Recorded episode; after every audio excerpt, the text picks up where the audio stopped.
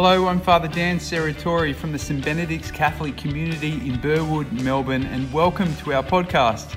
We hope you're blessed by this homily recorded at our Sunday Mass. May it enrich you and may it inspire you to embrace more fully the love, the life, and the mission of Jesus. Enjoy. One of my absolute favorite, favorite things to do is to go snowboarding. For those who don't know what that is, it's, it's kind of like skiing, but you're strapped to a board and it's, it's heaps better. For me, uh, it's, it's not just the, the thrill of carving down a mountain, but it's everything that's associated with the experience of, of going snowboarding. It's the majestic mountains, it's the fresh air, it's the white snow. It's, uh, you know, landing into one of those uh, cafes in the middle of, of the mountain and having a, a, cup of tea or coffee. It's, it's gathering with friends at the end of the day and sharing a meal and telling stories and sitting around the fire. It's the whole vibe that, that, that, that really um, seems to fill my soul. What I've also realized is that it's not just the experience itself that affects me, it's also the anticipation of the experience. For those who work with me, those in the parish office here, they know that I have this ritual uh, leading into the ski season. A few months out, around April, I, um, I start to get onto the, the snow cams on, you know, and you can have a look at the, the mountains and I just suss out if there's any early snow coming. I imagine what those mountains will be like full of snow. I, about a month out, I'll get my goggles and I put them on my desk as a daily reminder of what's coming. And I might get my snowboard out and have a look at it, might get it waxed again. Uh, I get onto YouTube and I start looking at snowboarding videos. It's, uh, all of it is part of, of the experience. We know that when we anticipate something in the future, whether it be a positive or a negative experience, it can have a very real impact on our lives now. Just the thought of it can change our present state. I also experience it when I go jogging. Normally, when I'm about the four kilometre mark, you know, I'm literally about to die. My, uh, you know, lungs feel like they're going to explode, and uh, like I'm just thinking of any reason why I can stop. Any, I'm hoping I'll see a parishioner, so I have to stop and say hello to them, right? but then I, I see. I see up ahead the, the finish line, and when I see the finish line, suddenly I, I don't know, I find a new gear and, and, and I, I, I kind of pick up the pace and I finish strong. The seeing of the finish line changes my present state. What I want to say today is that this, this anticipation, this looking forward with excitement and hope, is a very Christian thing to do. You see, a, a Christian is someone whose present life is radically shaped by his or her faith in the life to come. Let me say that again. A, a Christian is someone whose present life is radically shaped by his or her faith in the life to come. See, our world seems to have uh, adopted a very short term view of life. Right? We've, we've become obsessed with what's immediate and what's temporary, but followers of Jesus are called to always remember that, that life is only a short prelude to what's coming. The author of Sirach in the Old Testament, he says, Our life now is like a grain of sand on the beach compared to eternity. Jesus was always reinforcing the long term view. It's interesting because our faith assures us of the most extravagant most beautiful, most uh, gratifying future, far better than any earthly experience. But when was the last time you actually thought about this promised future?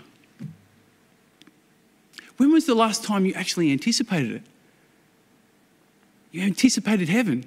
You, you looked forward to it. You spoke to a friend about it. It's the greatest possible thing that we can look forward to, but many of us rarely give it any airtime. In truth, we probably don't talk about it enough in our churches either. Now, at, at one level, this is, this is quite understandable, right? Because there is so much we do not know about heaven. It's hard for us to conceptualize what it looks like and what it feels like in heaven or, or what we're going to do in heaven, right? It, it's, it's very much a mystery to us. For some of us, it might actually seem like a fairy tale, just kind of wishful thinking. For others of us, maybe, to be honest, we, we don't really, we're not interested. I'm just totally happy. I'm just content. just focusing on here and now. And, and for other of us, others of us, we might be a bit afraid of thinking about heaven because it means that we actually need to accept the fact that we're going to die. But for Jesus, the promise of heaven was very real and extremely important. For him, it was something to get very excited about. For, for Jesus, he had no hesitation in insisting that heaven become our number one priority. For him, heaven was worth suffering and being persecuted for. Heaven was worth losing your family and your friends and even your life for. So, yes, at, at one level, heaven is a mystery. But what I want to stress today is that we can develop now a vision for heaven. And in fact, we must if we want to really live if we want to truly come alive. I'm going to stretch this theme of heaven over two weeks. In, in two weeks' time, I'm going to talk about how having a vision for heaven impacts our life now in dramatic ways. But today, I just want to say a little bit about heaven itself. Uh, I'm titling today's reflection, The Vibe of Heaven. The Vibe of Heaven.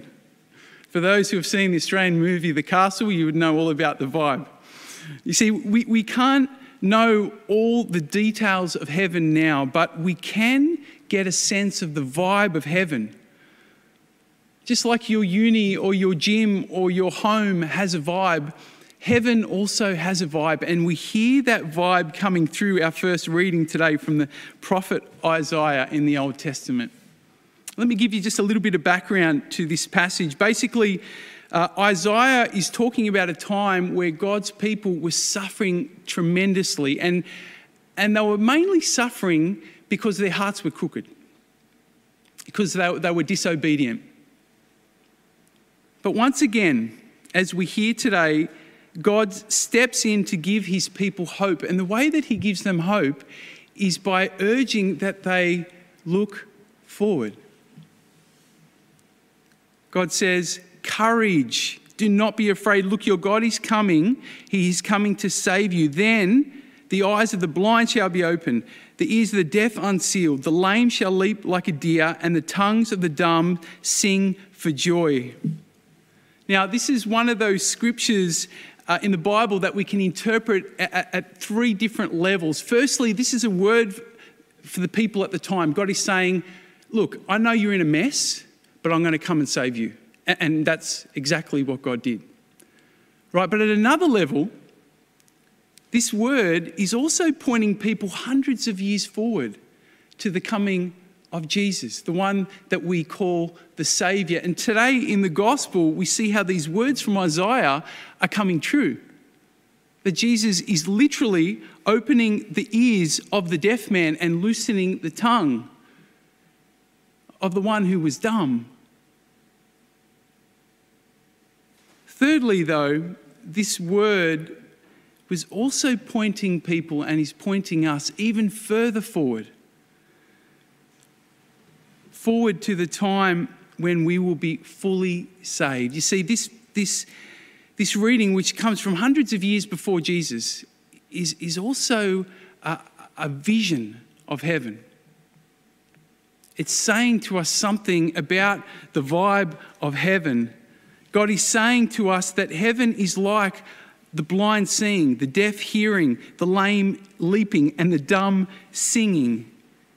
This, of course, is, is all symbolic language. You see, we don't have the capacity to, uh, to understand or to fathom what is perfect and infinite. So, whenever God talks about heaven, uh, God always uses images and metaphors that we can understand. In other places, uh, you know, God talks about heaven as like a, a, a, gold, a city made of gold or like a, a, a, great banquet, a great feast, or, or heaven is like a wedding. In, in all of those examples, God's saying heaven is like that. It's got that similar vibe, but in reality, it's infinitely better. So today, when God is talking about heaven. he's in this, uh, these images of the blind seeing, the deaf hearing, the, the lame leaping. He's, he's not, God's not just saying heaven is a place where we'll be physically healed. God's saying much more than that. He's, he's saying that heaven is a place where we will fully see, where we will be able to see and appreciate the beauty and the goodness in ourselves and in others and in all the world. In other words, it's a place where we'll be able to enter into deep, rich, life giving relationship. God's also saying that heaven is a place where we can fully hear, where we can hear the life giving word of God spoken to us, the truth that liberates us and, and makes us truly secure. God's also saying that heaven, in heaven, our tongues will be loosened and we will sing for joy. Heaven is a place where we will fully express ourselves. We won't be inhibited anymore. We can make our very best contribution. And finally, he says that heaven, in heaven, we will leap like a deer. We won't be crippled anymore by fear and anxiety. We'll be liberated, free. Basic vibe of heaven that we get here is that heaven brings us alive in ways that our minds cannot imagine.